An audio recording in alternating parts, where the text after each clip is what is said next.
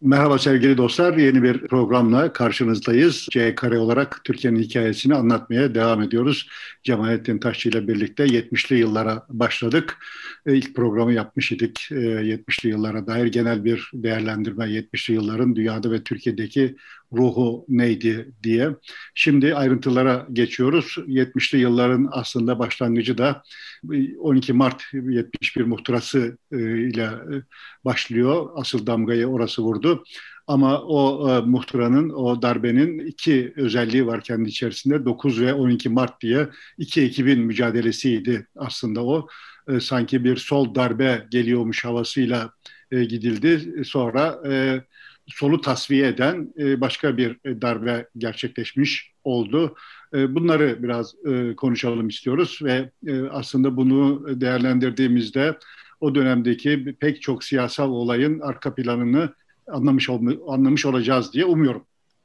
Evet. aslında şimdi hani 60 darbesi hakkında söylediklerimde çok içerleyenler oldu. Benim ordu hakkında söylediklerime çok içerleyenler oldu. Yani Türkiye ordusunun, Türkiye Cumhuriyeti Silahlı Kuvvetleri'nin halinin en tipik hallerinden bir tanesi. Yani bir darbeyi yapmış, o darbeyi o şekilde yapmış 60'ta.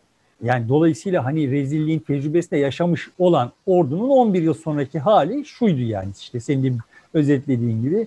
Ordunun içinde iki tane klik var ve bunlar ayrı ayrı yani bunların bir tanesi darbe yapmaya çalışıyor. Sonra ötekiler onların darbe yapmasını önleme kastıyla darbe yapıyor yani. gibi böyle absürt bir durum var.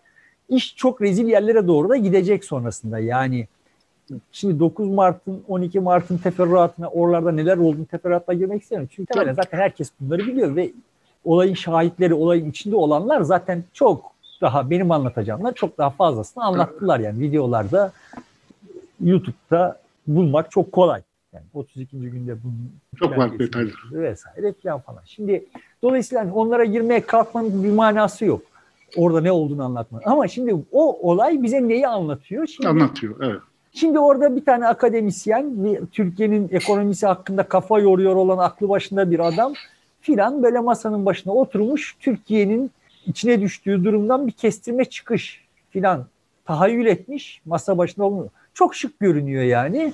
Sonra onun yanına bir takım gazeteciler işte kendilerini aydın görenler yerleşmişler. Ha görev dağılımını da yapmışlar. Yani şimdi her şey hazır yani. Memleketi anında kurtarı verecekler. Ve fakat bir tane mani var. İşte o da iktidarı ele geçiremiyorlar. E iktidara şimdi seçimle falan falan gelmeye kalksa gelemeyecekler.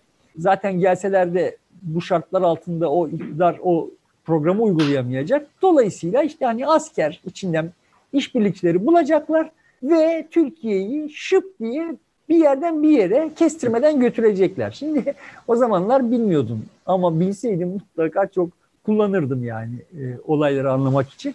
Murphy kanunlarından bir tanesi, benim en sevdiklerimden bir tanesi kestirme iki nokta, iki nokta arasındaki en uzun yoldur diyor yani. Sahiden de bu kestirmeler, kestirmecilik Türkiye'nin başını çok fazla derde soktu. Şimdi buradaki derdimi anlatmak için bir misal vermek uygun olabilir. Arılar kovandan çıkarken ellerinde bir plan yoktur. Yani sonuçta rastgele bir tanesi bir tarafa doğru gider. Ahmet şu tarafa gidiyorsa Mehmet kendi pozisyonu Ahmet'e göre belirler. Ali Ahmet'e ve Mehmet'e göre belirler. Ve böyle olabildiği kadar dağılacak şekilde kovandan çıkarlar. Nektar bulmaları gerekiyor. İşte esas mesele bu. Nerede olduğunu bilmiyorlar. Nerede olduğunu bilmedikleri için bir rastgelelikten fayda umuyorlar. Ama sonuçta bu rastgelelik gerçekten de bir fayda üretiyor ve bir, birileri buluyor. Bu, bu çıkan arıların bir kısmı buluyor yani. Bulduğu zaman da kovana sofistike bir takım işaretlerle bu bilgiyi taşıyorlar.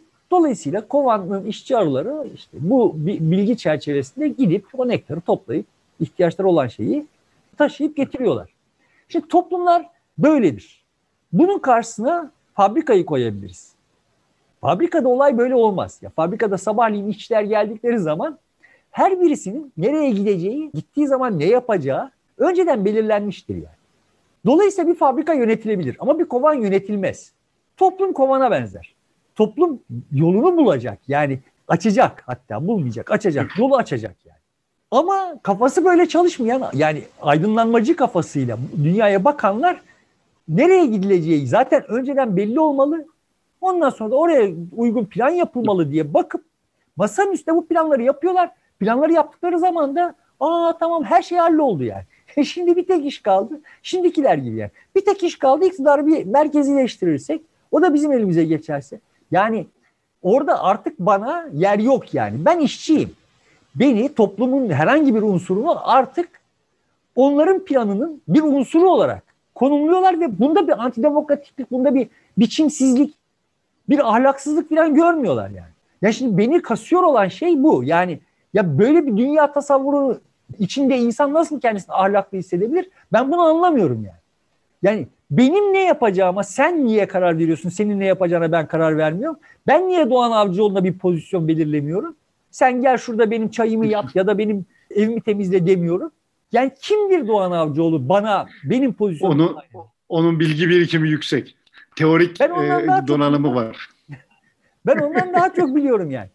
Ya da yani bilgi birikimi yüksek olan adamın yapacağı işler var. Gidecek orada üniversitesinde ders verecek yani. Benim pozisyonumu tayin etmek kimsenin haddi değil. Türkiye Cumhuriyeti Cumhurbaşkanı'nın haddi de değil, o tarihte de değildi. Ben asker değilim ya, ben nefer değilim. Ben bu cumhuriyetin vatandaşıyım. Ama bu kavrayış bugüne kadar böyle neredeyse hiç zedelenmeden geldi yani. Yani şimdi ben sosyal medyada işte 9 Mart, 12 Mart hakkında falan falan yazılanları karıştırdığım zaman yani ciddi ciddi insanlar şunları konuşuyorlar. Yani, acaba 9 Mart başarılı olsa daha iyi olur muydu Türkiye'nin hali? İkisinin de olmaması lazım diyen yok yani. Ya, evet yani çok nadir öyle sesler çıkıyor da ama ağırlıklı olarak Vay bak işte bu 9 Martçılar yenildiler. 12 Martçılar bunları tufaya getirdiler. Bunlar üstelik bir de aslında 9 Mart'ın yani 12 Mart'taki muhtıranın 9 Martçıların işi olduğunu zannedip şöyle de tufaya geldiler falan filan deyip böyle acıklı acıklı da anlatıyorlar hikayeleri. Ya kardeşim yani bize niye bunlar bu şekilde e, dayatma hakkına sahipler diye soran kimse yok yani. Evet. Çünkü e, yani evet bu memlekette hasbelkader bir diploma almış olan herkes başka herkesin yerini belirleme yetkisine sahip olduğunu düşünüyor. Yani temel varsayım bu yani. Yani burası bir fabrika. Burada görevler dağıtılacak. Akıllı birileri, görevli birileri, yetkili birileri o görevleri şimdiki Cumhurbaşkanı'nın olduğu gibi yani. O görevleri dağıtacak ve herkes de kendi görevini yapacak. Şıkır şıkır üretim yapacağız yani. Biz fabrikayız. Biz bir toplum değiliz. Eğer gidilecek yer belli olsa, yani biz bir fabrika olsak, ne üretecek olduğumuz belli olsa bir mantığı olabilecek olan şey topluma hiç sorgusuz tatbik ediliyor. Şimdi bu asker mantığı. Askerin kafası böyle çalışır yani. Askerin kafasının böyle çalışması anlaşılmaz bir şey yok. Yani o sahiden de sabah gidecek, onun görevi belli. Kendi görevi belli, kendisi bir saatin dişlisi ve o askerlerin her birisi de oradaki bütün rütbelere sahip herkes de aynı saatin dişlilerinin başkaları ve o dişliler birbirlerini oynatacak, oynatacak. Sonuçta saat gibi çalışacak. Dünyanın saat gibiliği, makine gibiliği ni bir düzen metaforu olarak almak 19. yüzyılın iş. Biz 20. yüzyılın sonlarında hala dünyayı böyle kavruyoruz yani. Yani bunun organik bir şey olduğunu, toplum denen şeyin organik bir şey olduğunu, bir kovana benzediğini, aslında nereye gidiyor olduğumuzu bilemiyor olduğumuzu, her birimizin farklı farklı yerlere gidersek ancak tamamımızın karnının doyma ihtimalinin arttığını, yani sabah kalktığımızda birisi bize görevlerimiz dağıtsa sen şuraya sen şuraya sen şuraya gideceksin. dese eğer kovan olarak aç kalma ihtimalimizin çok daha yüksek olduğunu böyle tesadüfi olarak Celal'in şuraya, Cemal'in buraya, Osman'ın oraya, Ahmet'in buraya gitmesiyle hepimizin karnının doyması ihtimalinin daha yüksek olduğunu vesaireyi falan falan idrak edemedik mi biçimde yani. Okullarda bu böyle öğretiliyor çok çok kestirme bir dünya tasavvuru ve tabii bu masa başında şimdi Doğan Avcıoğlu'nun yaptığı gibi yapıp masa başında oturup tıkır tıkır araya şunu koyup buraya bunu koyduğun zaman falan filan çok kolay yani çok anlaşılır bir şey. Çok kolay aktarılabilir bir şey. Ama bir kovanı anlatmak ve anlamak o kadar kolay değil. Kovanın dinamiğini anlamak ve anlatmak. Burada sorun sadece askerler de değil. Yani onlar gibi düşünen başkaları da var. Ee, askerlerden yardım talep ediyor kendi düşüncesini hayata geçirebilmek için. Askerler de zaten buna dünden e, gönüllü. Evet. Şimdi sıkıntı şu. Yani askerlerin askerleri böyle yardıma çağıran ve kendini aydına sayan, Türkiye'nin de e, kendini aydına saydığı bir takım insanlar var. Yani bu insanlar mesela şimdi kendi kafalarında şu hesabı da yapmıyorlar yani. Hala yapmıyorlar. O tarihte zaten yapamazlardı da. Bak kardeşim bu toplumları fabrika gibi gören bir takım nizamlar oldu. Yani mesela Sovyetler Birliği, mesela Çin. Ya yani şimdi bunlar, şimdiki Çin hakkında böyle bir yıl efsane üretiliyor. Ya Sovyetler Birliği bugün Çin'in yaptıklarını 70'lerde yaptı. Yani Çin şimdi uzaya bilmem nereye araç gönderiyor diye tehdit olarak görüyor ya dünyada ilk yani Sputnik'i uzaya işte içinde canlıyla ve sonra insanla yollayan Sovyetler onu sağlıkla geri getiren. Yani sonuçta Çin'in bugün yapıyor olduğu ne varsa Sovyetler bunu yaptı. Hitler bunu yaptı. Yani sonuçta bunlar kısa sürede çok yüksek verimlilik sağlarlar.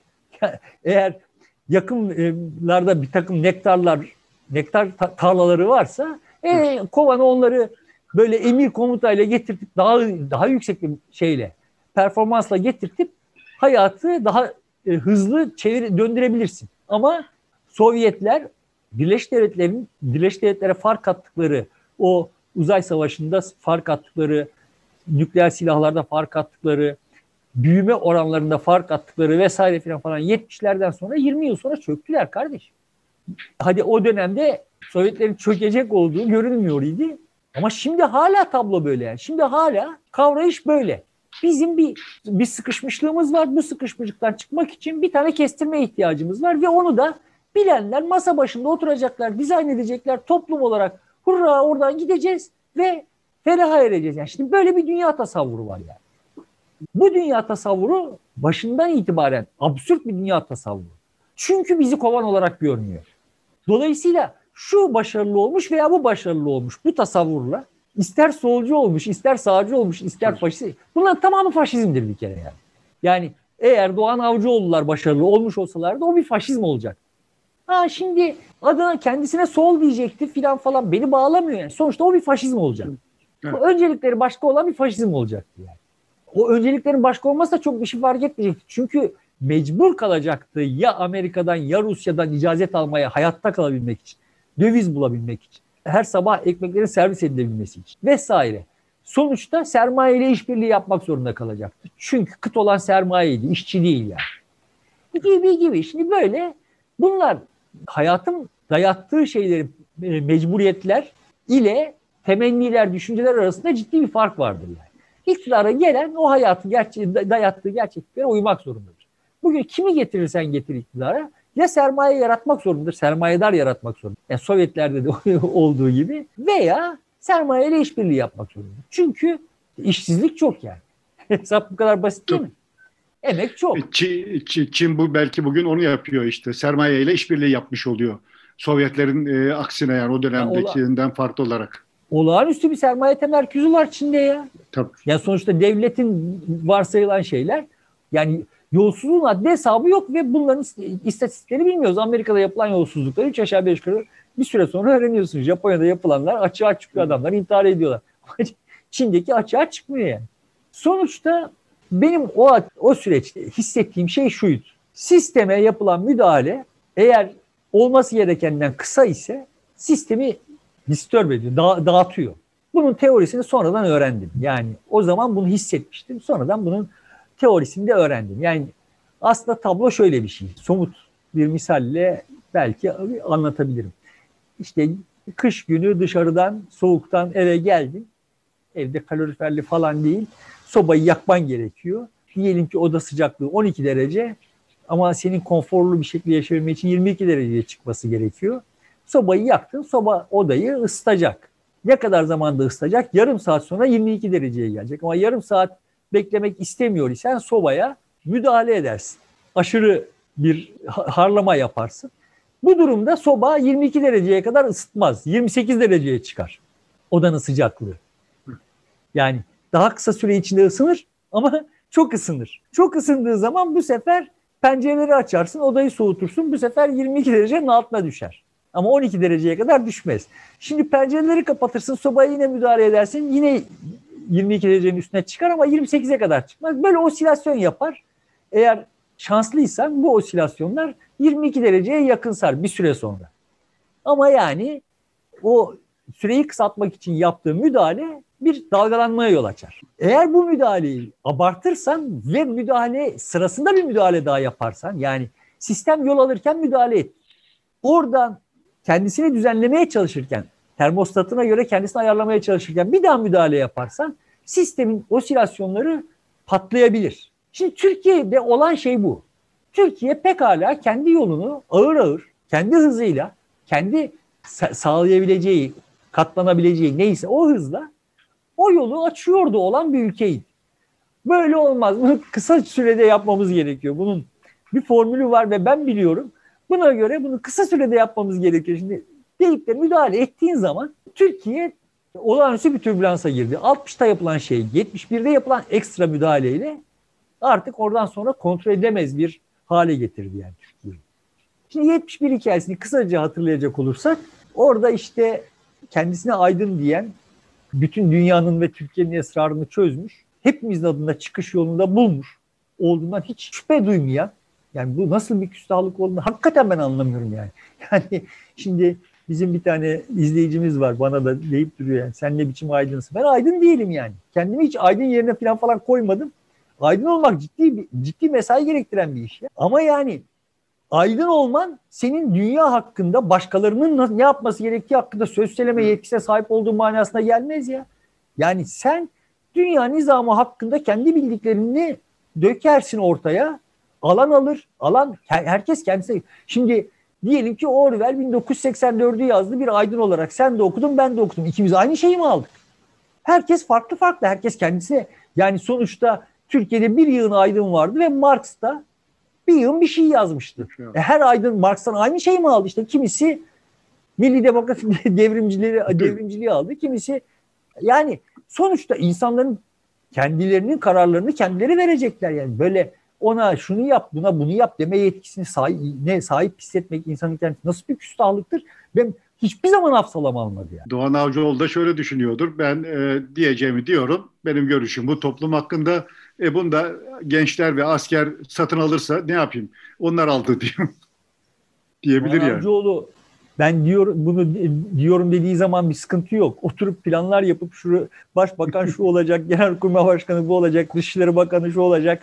Şimdi siz gelin bakalım hadi bu seçilmiş iktidarı devirin filan dediği zaman iş zırva oluyor. İş karışıyor tabii.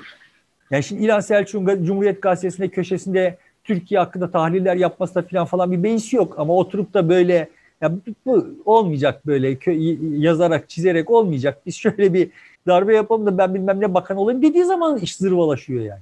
Evet. Ayrıca oradaki ahlaksızlık ölçüsü yani ölçüsüzlüğü bir de şurada yani yani 9 Mart'ta sen bunu planlamışsın olmamış 12 Mart'ta bir muhtur oluyor. O tamam ne güzel oldu deyip alkışlıyorsun bir de yani.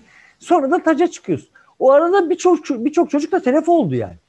Birçok gencecik evet, insana evet. telef oldu senin gazına dolmuşuna binip de. Yani insanların belli bir sorumluluğu hissetmesi gerekiyor. Şimdi ama tablo şöyle. Asıl asıl sıkıntılı yer burası ama hani tali olarak sıkıntılı yer de şu. Ya bir tane ordumuz var. Ordunun içinde böyle klikler var. Olabilir mi? Olabilir. Ama bunlar şimdi böyle kendi kafalarına göre darbe falan falan da hevesleniyorlar. Sonra kendileri tasarımlarını yapmışlar. Üst kademeden onay almaları gerekiyor. Şimdi bu sefer üst kademeden onay almazlarsa 60'taki gibi olmayabilir diye kaygılılar. Dolayısıyla şimdi üst kademeyi tavlamaya çalışıyorlar. Onlara makam dağıtıyorlar. Sen başbakan olacaksın, sen cumhurbaşkanı olacaksın. O cumhurbaşkanlığını beğenmiyor yani işte bir tanesi filan.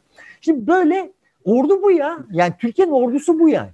O sırada bir de e, o, o kesimdekiler kendilerinin haklı olduğunu gösterebilmek için e, tehlikenin, tehdidin ne kadar yüksek olduğunu da kışkırtmaları gerekiyor muhtemeldir ki de 12 Mart muhtırasını yapanlar 9 Martçıları e, bu amaçla kullanmış gibi gözüküyor tabloya baktığımızda. E, yani o da ihtimal dahilinde. Ama şimdi işin sadece böyle değil olay yani. Bir tarafta da bir de bir şey var. İstanbul'da bir skeleton komutanı var. Birinci Ordu komutanı. E, o da şimdi olayın farkına vardığı andan itibaren diyor ki bak bunlar bir şey yapacak olurlarsa ben meclisi İstanbul'da toplarım endişelenmeyin diyor şimdi. Başbakan'a haber yolluyor. Üstelik yürürüm diyor Ankara'ya. Şimdi ordu bu yani. Şimdi senin ordun bunun geldiği hal bu. Yani bir genelkurmay başkanı var. Orada 9 Martçılara hakim olamıyor. Senin dediğin şekliyle bakacak olursa onları taca çıkarmak için kışkırtıyor. Öteki tarafta böyle bir tane kendi başına kafasından böyle garantiler veriyor olan falan filan. Birinci ordu komutanı var falan. Şimdi bizim ordumuz bu. Ve bana şimdi bu ordunun ne kadar matap bir şey olduğunu falan hala anlatıp duruyorlar. Yaptığı işin Ama aslında Türkiye'nin ya kardeşim ordu bu. Böyle bir ordu ya güvenip herhangi bir şey yapılabilir mi yani? Bu ordu behemhal yani orada görünüyor ki behemhal temizlenmeli. Yani kendisini temizlemeli. Dışarıdan temizlemek doğru bir iş değil. Kendisini temizlemeli. Temizlemiyorsa temizletmeli yani. Ama şimdi biz buralara gelemiyoruz yani. Biz şimdi çünkü o işte sağ sol yani bak Mesela. ister sağcı ol ister solcu ol senin Türkiye Cumhuriyeti vatandaşı olarak iyi işleyen kendisine güvenilir bir orduya ihtiyacım var kardeşim. Yani bizim öncelikli işimiz bunu yapmak yani. Ondan sonra sağcılık solculuk üzerinden biz başka şeyleri tartışabiliriz. 12 Mart 9 Mart meselesi olmasaydı belki de o dönemde o gençliğin işte enerjisini akıttığı yer doğru bir kanal bulup herhalde daha bir olgunlaşacaktı, evrilecekti iş. Ya zaten 12 Mart şimdi sonuçta hani bunları yazanları eleştirdim ama bir yandan da şimdi hani 9 Martçılar başarılı olsalardı 12 Mart olmasaydı yani belki de e, sokaklar o hale hiç gelmeyecekti yani. Yani şimdi bu 12 Martçılar sonuçta e, harbiden biz bu sokakları kontrol altına alacağız filan falan iddiasıyla işte o kısa kalan müdahaleleri yapıyor. Yani böyle sıkı yönetimler, sıkı yönetimler, sıkı yönetimler o iktidar sıkı yönetimler üzerinden tatmış olmanın getirdiği şey vesaireyle falan falan o ülkücü hareketi arkalayarak yani iğrençliklerin en başında o geliyor zaten yani. Şimdi benim açımdan sol gençlik hareketiyle sağ gençlik hareketinin birbirine benzeyen çok yönü var. Ve fakat aralarında çok ciddi asimetriler var. Yani bilahare geliriz onlara. Hani sosyolojik, sosyoekonomik sınıfları itibariyle geldikleri sınıflar itibariyle tam varsayılanın aksi yani sonuçta sağcılar daha avamın çocukları, Dur. solcular daha, daha seçkinlerin çocukları yani ağırlıklı olarak ve e, yani solcular sisteme karşı şiddet uyguladılar mı uyguladılar. Yani banka soydular, işte Amerikan askeri, İngiliz askeri kaçırdılar vesaire değil mi? Yani işte bunları yaptılar. Ama sokak ortasında ülkücü vurmadılar. Olay devletin başa, baş edemediği bu çocuklara karşı onların akranlarını sürmesiyle bu hale geldi. Devleti devlet yaptı bu işi ve sonuçta ülkücüler gidip banka soymadılar. Sistemle bir, bir şey yapmadılar. Ülkücüler gidip devrimci vurdular. Olay çok asimetrik yani. Nasıl vurdular? Çünkü arkalarında devlet vardı.